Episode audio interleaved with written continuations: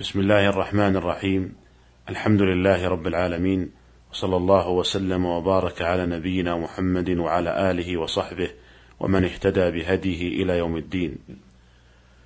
أيها الإخوة المستمعون السلام عليكم ورحمة الله وبركاته.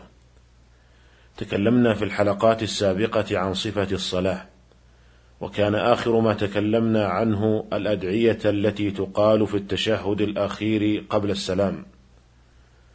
وقد ذكرنا أنه ينبغي للمصلي بعدما يستعيذ بالله من أربع من عذاب جهنم ومن عذاب القبر ومن فتنة المحيا والممات ومن فتنة المسيح الدجال.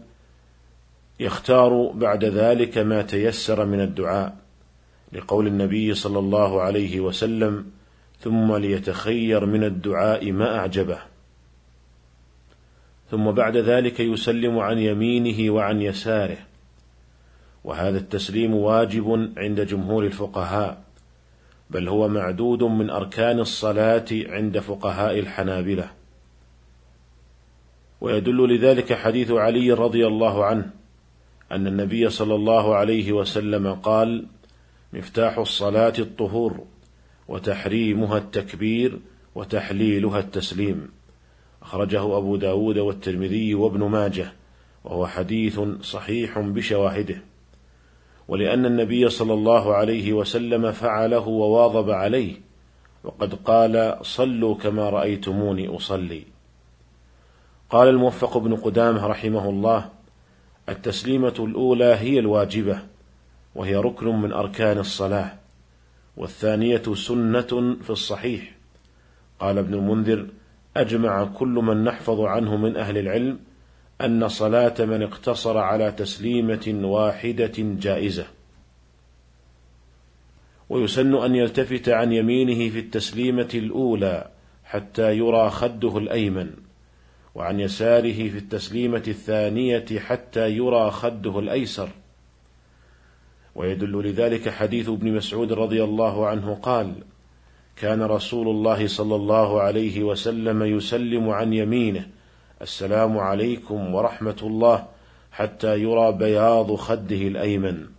وعن يساره السلام عليكم ورحمة الله حتى يرى بياض خده الأيسر. خرجه أبو داود والنسائي والترمذي وابن ماجه وأحمد وقال الترمذي حديث حسن صحيح. ولا بأس أن يزيد أحيانا في التسليمة الأولى وبركاته. لثبوت ذلك عن النبي صلى الله عليه وسلم كما ذكر ذلك الحافظ ابن حجر في بلوغ المرام.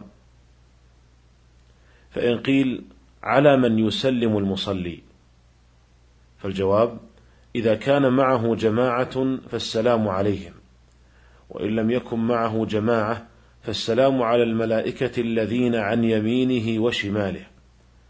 ويدل لذلك ما جاء في صحيح مسلم عن جابر بن سمرة رضي الله عنه قال: كنا إذا صلينا مع رسول الله صلى الله عليه وسلم قلنا: السلام عليكم ورحمة الله، السلام عليكم ورحمة الله، وأشار بيده إلى الجانبين. فقال رسول الله صلى الله عليه وسلم: علام تومئون بأيديكم كأنها أذناب خيل شمس. إنما يكفي أحدكم أن يضع يده على فخذه ثم يسلم على أخيه من على يمينه وشماله. وهذا الحديث يدل على أن المقصود بالسلام في الأصل السلام على من عن يمينه وشماله. وإذا سلم المصلي في جماعة عن يمينه وشماله فلا يحتاج إلى أن يرد عليه السلام. لأنه لما كان كل واحد من المصلين يسلم على الثاني اكتفي بهذا عن الرد. أيها الإخوة المستمعون، وما ذكرناه من صفة الصلاة في هذه الحلقة والحلقات السابقة المرأة فيها كالرجل لعدم الدليل على التفريق بينهما، والأصل في النساء أنهن كالرجال في الأحكام إلا ما قام الدليل على تخصيصه بأحدهما. قال إبراهيم النخعي الذي قيل إنه أفقه الناس في الصلاة. قال تفعل المرأة في الصلاة كما يفعل الرجل. أخرجه ابن أبي شيبة عنه بسند صحيح. واستثنى بعض الفقهاء من ذلك الحال التي يشرع للرجل التجافي فيها كما في حال الركوع والسجود. فقالوا المرأة لا تجافي بل تضم نفسها. فإذا سجدت تجعل بطنها على فخذيها وفخذيها على ساقيها وإذا ركعت تضم يديها. وقد روي في ذلك حديث أخرجه أبو داود في المراسيل لكنه حديث ضعيف لا يصح ولا تقوم به حجة. ولهذا فإن الصحيح عند كثير من المحققين من أهل العلم عدم استثناء هذه الحال. وأن المرأة كالرجل في الصلاة مطلقا لعدم الدليل الدال على التفريق بينهما. وهكذا ما ذكره بعض الفقهاء من أن المرأة يشرع لها أن تسدل رجليها في جانب يمينها فلا تفترش ولا تتورك وهذا ليس عليه دليل ظاهر. والصحيح أنها كالرجل في الافتراش والتورك وغيرهما من أفعال الصلاة. والحاصل أيها الإخوة أن المرأة مساوية للرجل في كيفية الصلاة مما سبق بيانه والله تعالى أعلم. وبعد أن يسلم المصلي من صلاته يسن له أن يستغفر ثلاثة ويقول اللهم أنت السلام ومنك السلام تباركت ذا الجلال والإكرام. ويقول ذلك قبل أن ينصرف إلى الناس إذا كان إماما. ويدل لذلك ما أخرجه مسلم في صحيحه. عن ثوبان رضي الله عنه قال كان رسول الله صلى الله عليه وسلم إذا انصرف من صلاته استغفر ثلاثا وقال اللهم أنت السلام ومنك السلام تباركت ذا الجلال والإكرام. قال الوليد أحد رواة الحديث. فقلت للأوزاعي كيف الاستغفار؟ قال يقول أستغفر الله أستغفر الله.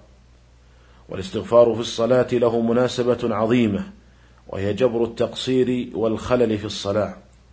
وننبه هنا أيها الإخوة أن بعض الناس يزيد في ذلك تباركت وتعاليت ذا الجلال والإكرام وزيادة وتعاليت لم تثبت وإنما المحفوظ تباركت ذا الجلال والإكرام وفي رواية تباركت يا ذا الجلال والإكرام.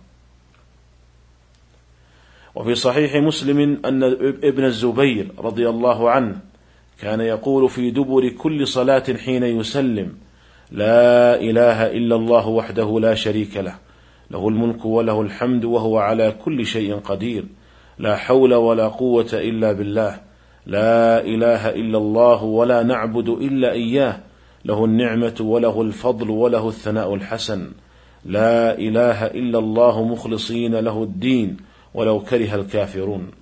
وقال كان رسول الله صلى الله عليه وسلم يهلل بهن دبر كل صلاة.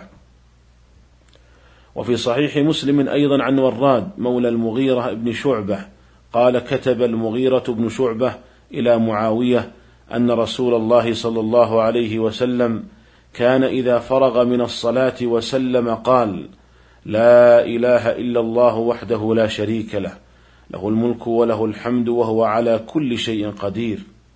اللهم لا مانع لما أعطيت ولا معطي لما منعت ولا ينفع ذا الجد منك الجد.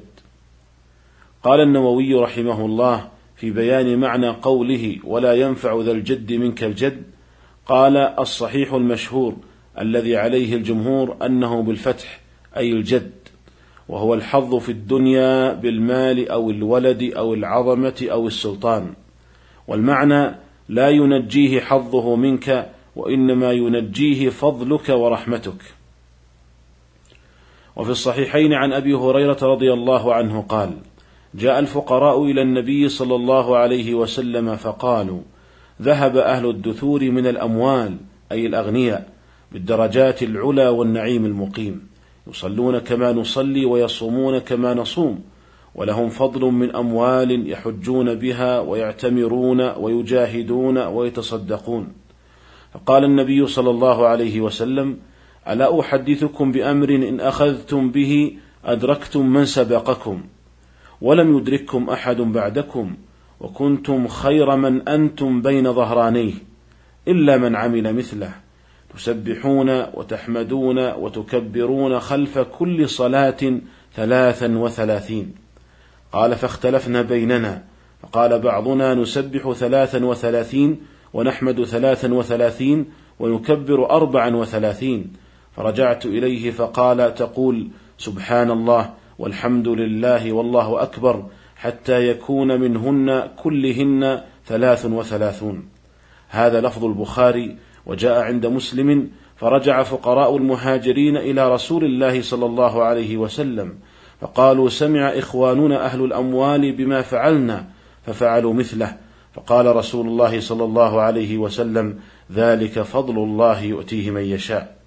وفي صحيح مسلم عن أبي هريرة رضي الله عنه أن رسول الله صلى الله عليه وسلم قال من سبح الله في دبر كل صلاة ثلاثا وثلاثين وحمد الله ثلاثا وثلاثين وكبر الله ثلاثا وثلاثين وقال تمام المئة لا إله إلا الله وحده لا شريك له له الملك وله الحمد وهو على كل شيء قدير غفرت له خطاياه وإن كانت مثل زبد البحر أيها الإخوة المستمعون هذا ما تيسر عرضه من الأذكار التي يشرع أن تقال أدبار الصلوات ونستكمل الحديث عن بقيتها في الحلقة القادمة إن شاء الله تعالى. والسلام عليكم ورحمة الله وبركاته.